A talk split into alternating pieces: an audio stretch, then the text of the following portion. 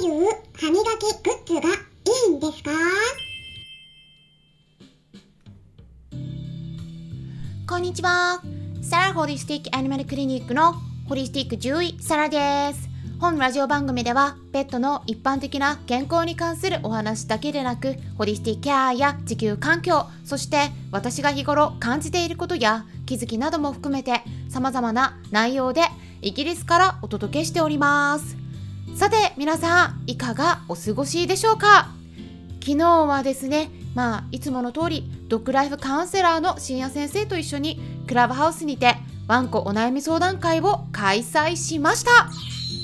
今回はですね保護犬についてのお話がメインになったんですね。まあセラピードッグに関するご質問もいただいてその時時間的にね私からお答えする機会はなかったので、まあ、別の機会にでもね補足させてもらえればなと思っていることがありますね。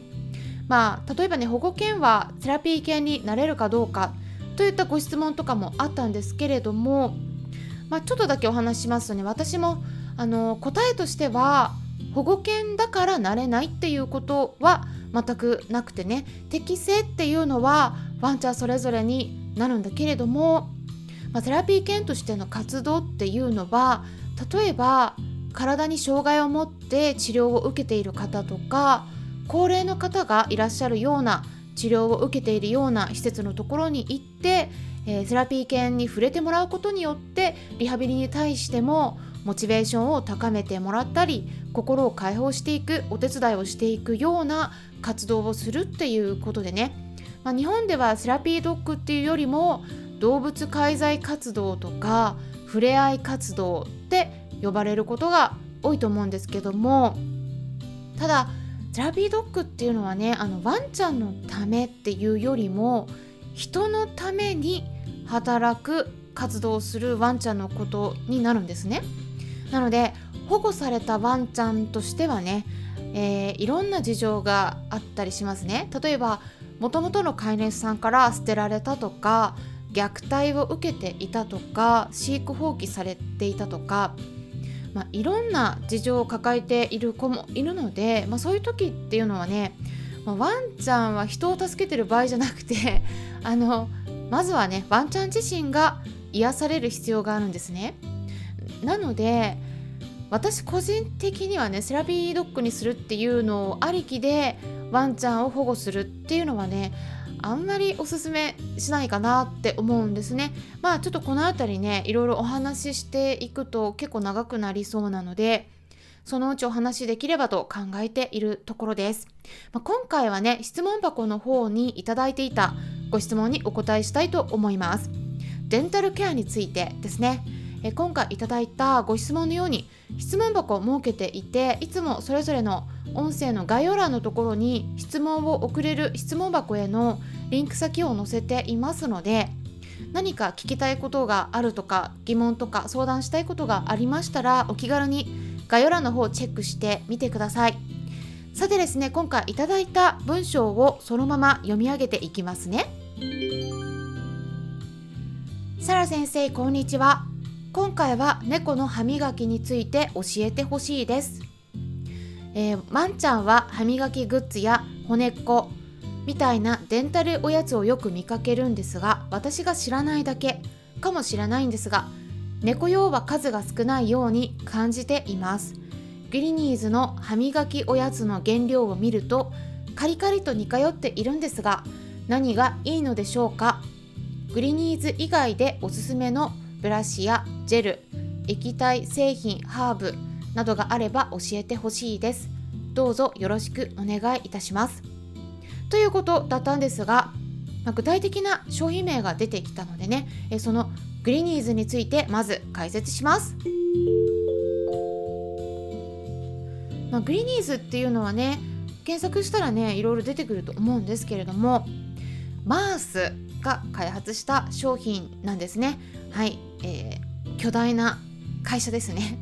まず有名どころとしてはロイヤルカナンがありますけど、えー、それと同じ系列の商品だと思っていただいていいと思うんですがグリニーズの商品をよく見ていただくと名前のところにね TM と書かれていると思うんですね小さい文字で。TM っていうのはトレードマークの略語でいわゆる商標販売者独自の、えー、標識になっているよっていうサインなんですけどグリニーズに特徴的なのはアメリカの獣医さんの団体である、えー、VOHC という米国獣医航空衛生協議会にてね、えー、ガムを噛むことによって思考と歯石の両方の蓄積を抑える効果があるということで認定を受けた商品であるという点なんですね。で VOHC というのはアメリカの獣医歯科専門の先生とか歯科学研究者で構成されている犬猫のオーラルケア製品、まあ、つまり口のケアを口をケアする製品ですね。それの効果を第三者の立場で審査している機関になるんですね。もともとは犬用の商品が出ていたんですけどね、まあ、それに加えて猫用のデンタル商品としても販売されるようになっていてで猫ちゃん用の場合ではですねあんまりワンちゃんみたいにガムをずっと噛み続けるってったことあんまそういうことしないのでねまあ、猫のこの歯磨き専用スナックとして、まあ、こちらも BOHC に認定されているということで販売されていますね。なのでちょっとねワンちゃん用と猫ちゃん用で違うんですね。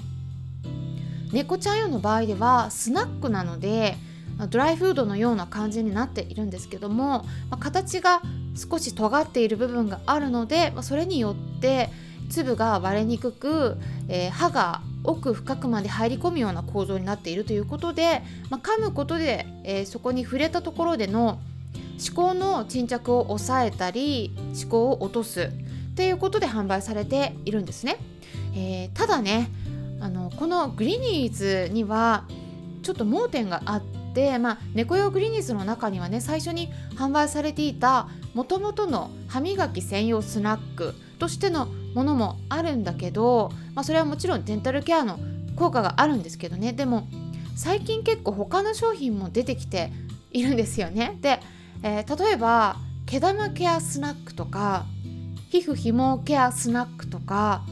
そちらの場合ではですね正方形の形になっていてで中にとろけるクリームみたいなのが含まれているのでこちらのタイプだとね歯磨き効果はないです。うん、あのパッケージにも歯磨き効果とかっていうのは記載されてないと思うんですね。単なるおやつになっているのではい気をつけてください。同じグリニーズでも違うっていうものでね別物として理解された方がいいと思いますでそれからですねデンタルケアに利用したい場合だったら歯磨き専用スナックと記載されている商品を選ぶ必要があるんですけどねまあ、やっぱり原材料とか気になると思うんですね。でそれで原材料の方を見てみるとまあ本当にねおっしゃるように あの特にあの他のよくありがちなキャットフードとなんかあんま大して変わらないような成分になっているんですね。うん、で、まあ、どちらかっていうとその本格的なデンタルケアが難しい場合におやつをあげるような感覚で思考も少し取れるっていった目的で与えるものだっていうふうに理解されるといいと思いますだからそのデンタルケアの商品だけでグリーンズだけでね猫ちゃんの場合は特にええちょっと思考がねしっかり取れるとかね、えそれだけでパーフェクトにケアできるっていうふうには思わない方がいいっていうことです。うん、多少効果はあると言ってもその本格的なデンタルケアほどの効果は期待できないということになります。で一番の重要なデンタルケアっていうのはね毎日の歯磨きなんですねもうこれにね勝るものはないですうん面倒だと思うんですけどね他にもなんかお水に液体を垂らすとかいろいろありますけどあれもね補助的なものですあくまでもで結構一般の飼い主さんはねあの歯石を気にしがちだと思うんですけど歯石がついたとかねでもね本当に重要なのは歯石じゃないんです。はいじゃなくて歯茎と歯の間の部分にたまる細菌のバイオフィルムっていうものになります。細菌の塊ですね。でこれっていうのはちょっと食べ物をねなんかデンタルケアのそういうのを食べたぐらいでね落ちないんですね。なので歯ブラシでこすって落とす必要があるんです。特に歯の表面の全体的な部分はそれほど問題にならないので極端な話ですけど歯茎と歯の間のところだけでもブラシでこすればいいのでそこが一番重要なんですね、うん、歯の表面はねそこまで気にしなくていいです。なので私はですねいつもタフトブラシっていうのをおすすめしています、まあ、小さいからねあのこれもね猫ちゃん自身も大きく口を開けなくて済むんですね。よくペット用としてもね売られてるもの。私からするとねちょっと大きいんですね。小型犬とか猫ちゃんの歯にサイズを見ると、うん、だからタフトブラシの方が特に猫ちゃんの場合はいいです。で、えー、あとはね、えー、もしもハーブを使うとしたらハーブティーをつけながらこするっていう方法もあるんですけども、えー、それもブラシを使うということになります結局は。で、え、その仕上げとしてですねブラシでやった後にハーブの製品えー、液体を垂らすっていう感じで使われるといいと思うんですけど、まあ、具体的に例えばハーブの製品おすすめできるものがあるとしたら、